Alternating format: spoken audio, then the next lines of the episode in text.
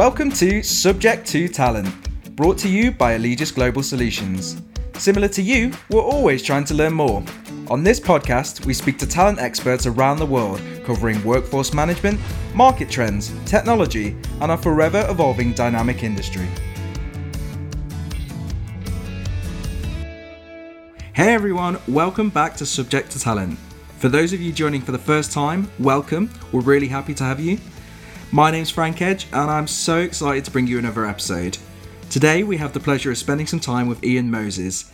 Ian is the Head of Global Inclusion and Diversity at Allegis Global Solutions. We'll be learning more about I&D in the industry and why it's so important.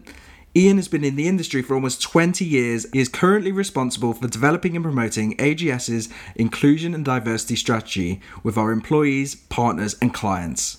Welcome, Ian. Thank you so much for coming in today. How's it going? Are you comfortable? I am. I'm very comfortable. Thank you for having me. So I'm excited to do this and looking forward to having a deep dive into inclusion and diversity. So before we begin, a question we like to ask all of our guests, how did you get into this industry? Yeah, so I've been with the Allegis family going on 19 years. And during that time, I've had an opportunity to participate in several different roles within the organization. And one day I was sitting at my desk and someone asked me if I knew of anyone that would be interested in a diversity recruiter role. So I said to myself, what is that? And I reached out to an individual who was in the role at the time, and I got further information on what she did and what was some of her responsibilities, and it intrigued me. So I started to do my own research, and I looked into where organizations were going in this space, and I found it very interesting to me that I would be a natural fit for this because of all the things that I had been doing already, working within communities, within different organizations, and just supporting a lot of the underrepresented groups that are out there. So it made sense for me to then transition into what we call this diversity recruiter role. So that's how I got my start. That's really cool to hear. Mm-hmm. So kicking off with a big one here, right? Why do we need inclusion and diversity in the workplace? When you think about inclusion and diversity, let's start with this. Diversity without inclusion, is a story of missed opportunities. Now, you see so many employees who work for organizations get overlooked because of their differences. Now, when you bring the inclusion to the diversity, now you have this potent mix of, talent retention and engagement, because people feel like they can actually bring their ideas, their authentic selves to work. And so it's so important for organizations to, adopt this mindset, because it allows employees to be innovative. It allows employees to connect to the differences or the different people that they work with. It allows employees to be authentic, and how they show up, so they're not physically drained when they leave, that 8-hour day.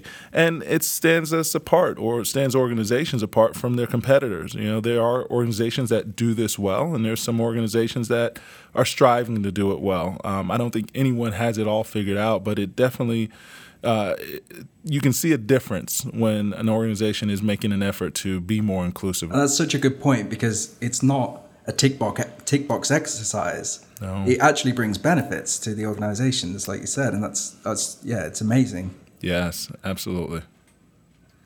And if we look at the world decade by decade, you can definitely see that the workplace has, it's been slowly progressing.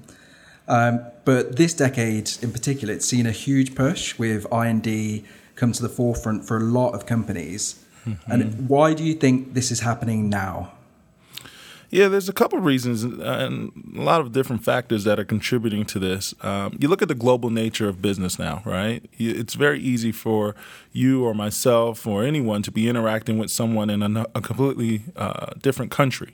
And so in order to have successful business transactions or conversations or partnerships with people across the globe, you have to look at things with an inclusive lens. And so it's important for organizations to not only invest in inclusion and diversity, but they also have to bring a level of awareness to all employees, especially if you are a global organization like AGS. So you'll see more and more organizations making this move because, one, they understand, hey, the global nature of business, and then you look at your consumers, your employees, your end users. They're all different, right? There's not just one certain type of buyer these days. And so in order for companies to appeal to those different buyers, attract those different employees, and connect to those different individuals, they have to put a focus on inclusion and diversity so those demographics are more inclined to spend money with these companies or even go to work for these companies because it does matter. Okay, I love that point because it's about being reflective of your customer base. Mm-hmm. And if you don't understand how your customers think, how do you make money? Exactly. Yeah. So what things can an organization do to fully embrace I&D? I think each organization is different, right? And I think each industry is different. So there's not a one-trick pony that says, hey, you do this and I&D is going to be fully embraced within your organization. I think there are some, organizations and certain skill sets that lend itself to a more male-dominated industry, right? And then there's some that lend itself to a more female-dominated industry. But I think there are a couple things that we've done at AGS that have allowed us to fully embrace it. One of the things that we've focused on is the awareness piece of it and engagement. And awareness is just being able to help people understand all the differences that exist around you, right? A lot of times our go-to for diversity is going to be race and gender. But now there are multiple dimensions of diversity that, you have to help people to see, such as being a parent. Age diversity, your classism, the different areas of, the differences that we all bring to the table. I don't just stand in front of you as an African-American male. I also stand in front of you as a father. I also stand in front of you as a Christian. I also stand in front of you as a former athlete. So there's so many dimensions, excuse me, to Ian that you don't know just by looking at me. You have to take the time to get to know who I am. And the most important one to me, what would you think it is, Frank? Oh, man. Oh, I don't know. So being a father, right? That's probably the most. Being a father, okay. Yeah. And so, you won't know that about me unless you ask, right? Right. Yeah. So creating that awareness, I think it's very important for organizations to do. Another thing that we've built here at AGS is our ERGs. And so our ERGs are also a vehicle through which individuals can connect. You can have some intersectionality while having some commonalities. You just have a group of individuals that are able to come together and have discussions and bring their great ideas in a safe space. So our ERGs are a huge component to the organization embracing I&D. We've seen a huge uptick in our ERGs over the last year. And so that has helped us, especially with AGS being a 40% remote organization. How do you connect people that sit remotely or work on a client site or may sit in one of our hubs? We have to find a way to connect them, and we're using our ERGs as that vehicle. Ian, just for our listeners, actually, ERGs, we're talking about them right now. What does ERG stand for? Yeah, employee resource groups. And what those are groups that allow for different demographics, different groups within organizations or around the world to come together to have discussions around different things that impact maybe that particular group, and then also find ways to add some intersectionality in there amongst the multiple employee resource groups that exist. Currently, right now at AGS, we have 16 employee resource groups globally. We have our work connections, and we have our ability to, know what we need to do on a day-to-day task-oriented. You have your job, I have my job. But when you bring the personal aspect into the workplace, you allow people to build a level of relationships that don't normally happen in the workplace. People are a little... I come to work and I go home, right? My relationships are at home. Well, more and more those relationships matter, and they allow people to feel included into the place that they spend most of their lives. I read a lot about how there's work-life balance and there's also a work-life blend where yeah, you're bringing your home life to work, and you can talk about it openly, and that helps because you're not two people. You're the same person the whole time, and you can feel comfortable and you feel included in things. Yeah, the last thing I think is so beneficial for organizations to fully embrace IND is getting or aligning with the right partners. So, we do not claim to have it all figured out, and we have so much more room to grow. But it is our partnerships with different organizations such as Linkage, such as Purple Space, Disability In, Getting Hired, National Sales Network. There are so many different organizations that focus on those underrepresented groups that we are now aligning ourselves with. We're allowing our employees to partner with, attend conferences. And so it's nothing like being able to go to a work function where you're part of the majority if you haven't been. So our partners are a huge part of our success. Our partners are a huge part of our strategy because we've seen a lot of lift in retention of the individuals that we send to these different conferences or partner with these different organizations. And they bring some of the ideas that we just don't have in-house. So as we continue to grow and expand, our partnerships with external organizations are key. And I think there's no organization that can do it alone, right? You just can't say, hey, we have this figured out and we're going to keep it in-house. You have to extend the branch to reach out to organizations that can, help you with some of the areas because we don't have all the answers. That's great. I want to talk about leaders and how important is leadership when promoting I&D within a business? Yeah, so for me, that is the most important. Leadership's ability and desire to lead inclusively and model those behaviors for inclusive leaderships sets the standard for the rest of the organization. So, they have to be involved. It has to matter to them. They have to be involved with those partnerships, within those ERGs, within those workshop sessions, because they need to hear, what people are experiencing and feeling and how they're showing up. And so if your leaders aren't involved and playing an active role, you'll get a lot of great groundswell, but there won't be anyone meeting. There won't be any meeting in the middle. So it's so important for me and any organization to have the leader involvement. And I'm fortunate that in my second year of being with AGS, I've had that leadership involvement across the globe. So, we still got a ways to go, and we'll continue to, drive the car to the direction that we need to go. Yeah. I mean, yeah. Everyone needs to be involved, right? That's it. Everyone plays a part. Yeah. And so when a company embraces I&D, how does that affect their partners, their clients, prospects? Like, how does it affect the ecosystem around them? Mm-hmm. Yeah. So when it comes to employees, obviously there's a huge opportunity for retention and attraction, right? So that's the obvious.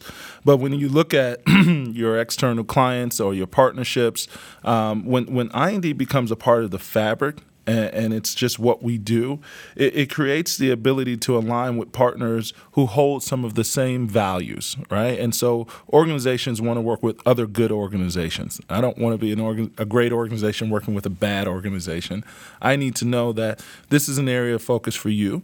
And that it's important to you and your leadership team, and you guys are actually doing something to move the needle. So the more that we partner, or the more that we do, the more that our external clients and partners appreciate, because they see that this is not just something that we talk about. This is actually something that we're trying to live out on a day-to-day. You want your suppliers to be on the same page with the same mission, so yeah, they understand your goals. Yeah, and everyone's not going to be at the same place at the same time. So we're not asking for people to just dive in with both feet, but we do have to make some changes. And I think that's all organizations. If we're wanting to create equity, there's some things that have to happen, and so we have to work together to get there. And it's amazing to see this community of inclusion and diversity practitioners. When they come together, there's a lot of sharing. I had an opportunity to attend the CEO Action in New York City, and it had well over 100 diversity practitioners in a room, and the wealth of sharing and the openness to connect with one another, it's there because we all are driving towards the same goal. So if you're not an organization that's moving in that direction, do I really want to partner with you? And so those things to think about, right? Because we understand the importance of it. So you have, sometimes where organizations with a lack of diversity among their workforce will point out the sparseness of suitably experienced or trained people available. Is this a valid point?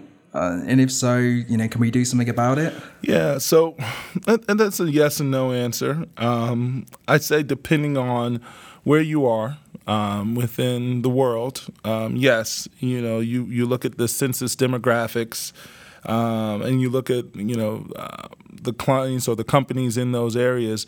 We can't make certain dimensions or certain demographics of diversity appear that don't exist in certain parts of the world. But you also have the other factor of several companies are also striving for inclusion and diversity. So there's going to be a level of competition to go after this talent. But if you put a focus on it, you put the right resources in place, I believe that you can do a better job of attracting those individuals, because there are companies that are better than others in this area. So when an individual of an underrepresented group identifies those companies, they're more inclined to go work for those organizations because they know that they will feel included, they will have a voice within the organization, and they can be their authentic selves. You have to make an effort to focus on it, though. It can't be something that you say, oh, this is just going to happen if we go and recruit. No, there's companies that have been working on this for decades, and so they have it figured out, and they are inclusive. But if I'm going to go try to attract women to come work for an all-male organization, how are they going to feel once they walk into that environment? Is that environment inclusive for them enough to feel like they can succeed and sustain? And if those factors don't exist, then those women are going to leave. And it's same for any other underrepresented group, where people with disabilities, veterans, people of color, or BAME within the UK. So you do have to be conscious of those efforts in trying to go after diverse talent. It does exist, but it's not going to be easily found. I want to talk about unconscious bias. It's something that comes up quite a lot. And so how important is it to recognize unconscious bias? And is there anything we can do about it? Yeah, that's another critical area to focus on if companies want to move the needle on I&D. Unconscious bias, we all have it, right? We all have it in one way, shape, or form. And so the first step is to be able to, recognize that you have a bias. And then we also need to make people feel comfortable with the fact that, hey, it's okay to be biased. To be biased is to be human. It's not about the actual bias that you have, but it's about how do you slow your brain down to be able to mitigate that bias, to take it from that unconscious state to more of a conscious state, because it's not going to go away. So if companies are really serious about doing this, you look at all the aspects of business where bias exists in hiring, promoting, succession planning, BD, recruitment. Bias exists in all parts of the organization. Is it going to go away? No, but we can give employees and leaders the tools to be able to slow down and mitigate that bias in a way that allows them to really think about it before they just pull the trigger or make a fast decision. That's a great point. And it can be quite a brave thing to, to admit that you've got a bias and to recognize it and, to work on that. Because we all like to think, we're open and we're inclusive and we're naturally like that because we're good people. But like you said, everyone's got a bias. Yeah. And based on our background, based on how we grew up and the way that we see the world, sometimes we have blind spots. I don't know what it's like to live the life of a Hispanic female, right? I don't know what that's like. But if I'm open right? And I slow down, I can learn and I can have some sort of connection and I can find those commonalities, but it takes work and it takes time and it takes mitigating your bias in order for you to see those areas of opportunity or those ways to improve. And I think the organizations that are doing well have spent some time on this. This isn't just something that they've done within the last 2 years, but they've been working on this for, like I said, decades. So they're further along. I'm moving on to the final question now. So where do you see I&D now in the workplace, and where would you like to see it in the future? Yeah, and like I said, not all organizations are created equally. I think in several organizations, there is a business imperative for I&D. I see in some organizations it's a nice to have, right? It's the right thing to do. Where I'd like to see the future for I&D is where organizations see I&D as a separate department or another department or another function of the organization, and they're able to measure the return on investment for leadership, for the organization as a whole, to have I&D integrated within the fabric of everything that they do. So having teams of I&D professionals, just as you would have a team of HR professionals, having teams of I&D professionals, just as you would have a communications team, right? And so I think the companies that do this well have individuals focusing on this in multiple areas, in the talent attraction phase, in the succession planning phase, in the talent management, the actual training and development. It can't just be, okay, we're going to recruit diverse talent and that's where we're going to put our focus.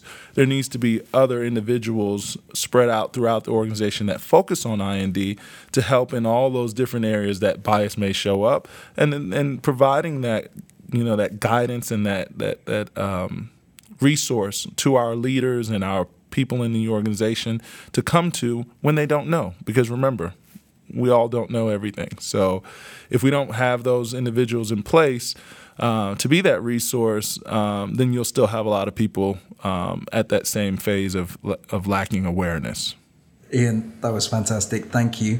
I really enjoyed speaking to you today. Thank you so much for coming in. Thank you. Thank you for having me. I appreciate the time, and I'm looking forward to doing this again at some point. Perfect. Ian Moses, everyone. Thank you. All righty. Hey everyone, thanks for listening today.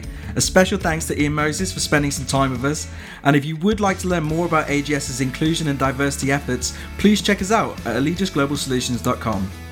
If you have any questions for us or Ian, feel free to tweet us at Allegis Global with the hashtag Subject to Talent. Also, you can email us at subjecttotalent@allegisglobalsolutions.com. If you enjoyed our podcast today, please subscribe, rate us, and leave a review. Until next time, cheers.